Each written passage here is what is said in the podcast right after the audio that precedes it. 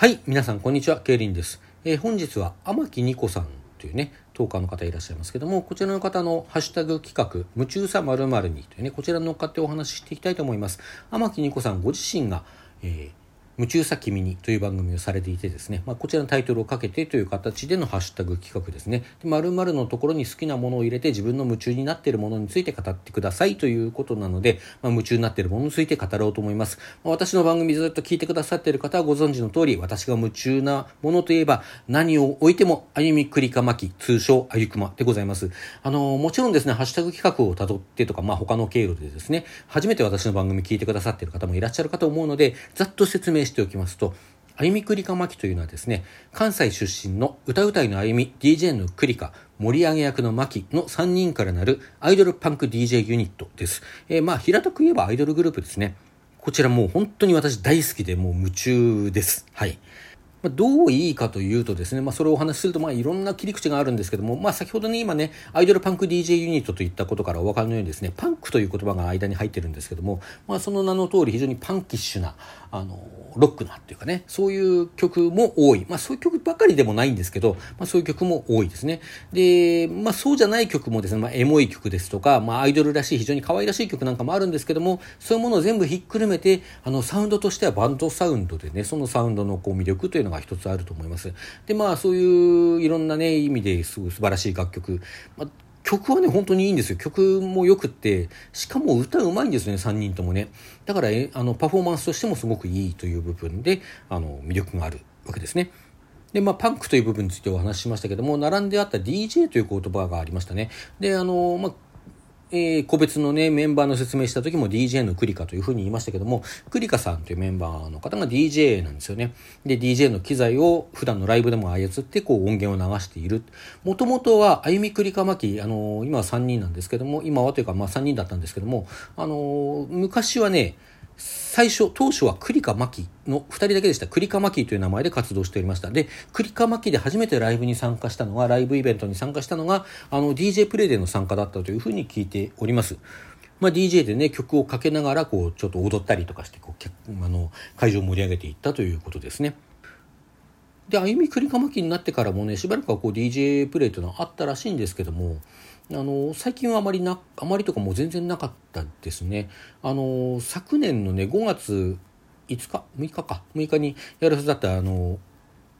6周年記念のライブで、あの、久しぶりに DJ パートと、こう、ライブパートで、こう、2つにパートを分けて D- DJ プレイやりますよということが予告されていたんですけども、まあ、昨年の5月というとね、あのちょうどこう自粛自粛であのライブができるような状況じゃなくて残念ながらそちらのライブ中止になってしまいまして私はあの DJ プレイというもの実際見たことはないです。ただ普段のライブでのねその楽曲のかけ方だとかあのメドレーでのその DJ 機材での扱い方とか見てるとまあやっぱりクリカさん DJ だなっていう部分はありますね、まあ、ただそのパンクな曲で歌がうまい DJ っていうねそれだけがあゆみクリカマキの見どころではありません。まあ、個別のメンバーについて話していきましょうかね。まず、あゆみさん、歌うたいという名前が非常にふさわしい。先ほど3人とも歌うまいと言いましたけども、あゆみさん特にやっぱりうまい。あのー歌のね、音楽としての表現力の幅広さ、奥深さというものがやっぱり群抜いてますね。声もいいし、あのかっこいい曲をかっこよく、そしてこう、エモい曲をエモく、こう歌い上げる、そのね、あの表現力ですよね。で、あゆみさんはね、あの、普段はなんかすごく人見知りする方らしいんですよ。あの、アイドルとしてね、最初あの、活動始めた頃は、あの、頑張ってこう元気なところ見せたりしてたようなんですけども、まあ最近はその素を結構 MC なんかでも見せるようになっててね、小さい声でボソボソって喋ったりするようなところがあ るんですけども、で、言葉足らずなんですけど、とか言いながら何かちょっとエモいこと言ったりするところも非常にいいし、まあ、あの、まあ、可愛らしくもあるんですね。可愛らしい、その、あゆみさんが一度歌い出した時のそのかっこよさですよ。もうこれ素晴らしいですね。そしてクリカさんね、クリカさん DJ についてお話ししましたけれども、あの、クリカさんはね、あの、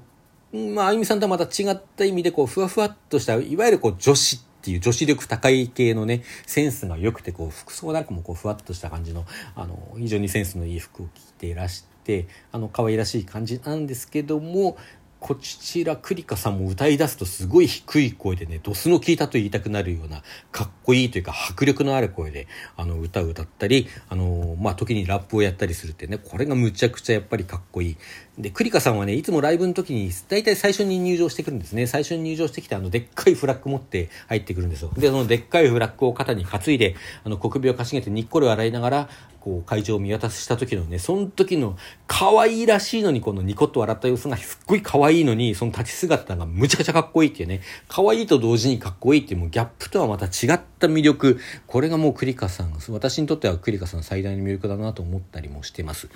で、あの、マキさんね、マキさん盛り上げ役って、こう、歌うたい DJ に並んでね、盛り上げ役ってなんじゃいと思うかもしれませんけども、ライブ見ていただければわかります。これもう本当に盛り上げ役としか言いようがない。あの、マキさんの煽り力の高さですよ。あの、むちゃくちゃ煽られる。そしてこう、盛り上げられる。盛り上げさせられる。まあわかんないけども、あの、とにかく盛り上がる、会場を盛り上げる力の強さっていうのは、まあもう本当にマキさんすごくって上手くて、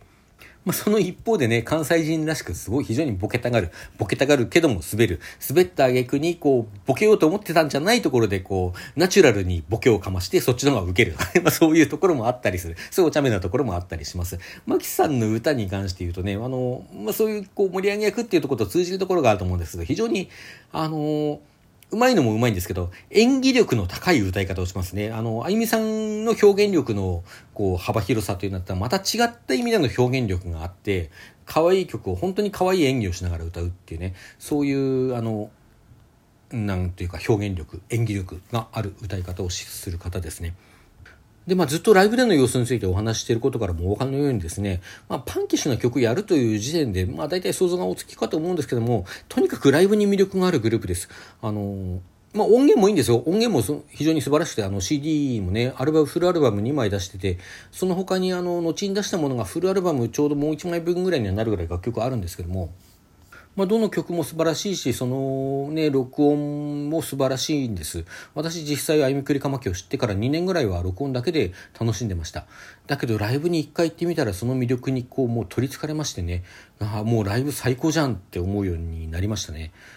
まあ、正直それまでライブハウスとか行ったことなかったんで、ライブハウスでのライブ、アイドルのライブというものの魅力を教えてくれたのは、あゆみくりかまきという部分もあります。まあ、その中でもあゆみくりかまきのライブは、その後いろんな方のライブ行きましたけども、あゆくまのライブ本当に最高でした。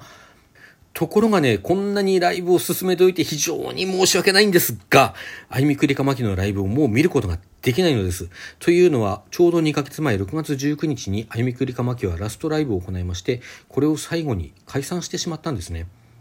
もうこの知らせ聞いた時はね、本当に泣いて、あの、泣きながら、あの、ライブ配信したりしたんですよ。で、もうその後、こう、虚脱状態になってね、これからどうやって生きていこうぐらいの感じでいたんです。まあ、けれどもねいろんな方の支えもあってなんとかこう持ち直しまして、まあ、ただラストライブではやっぱ泣くんだろうなもう泣いて終わったらもう全て失っちゃうんじゃないかなっていうふうに思ってたんですね。ところがですね、まあ、もちろん泣きましたよ。で、あの、あゆみくれかまひのライブは最初にですね、まあ、あの、開演前に BGM がいろいろかかる、その BGM もいろんなバンドの曲なんかを流していて、まあ、それもあゆくまが選曲してたりするんですけども、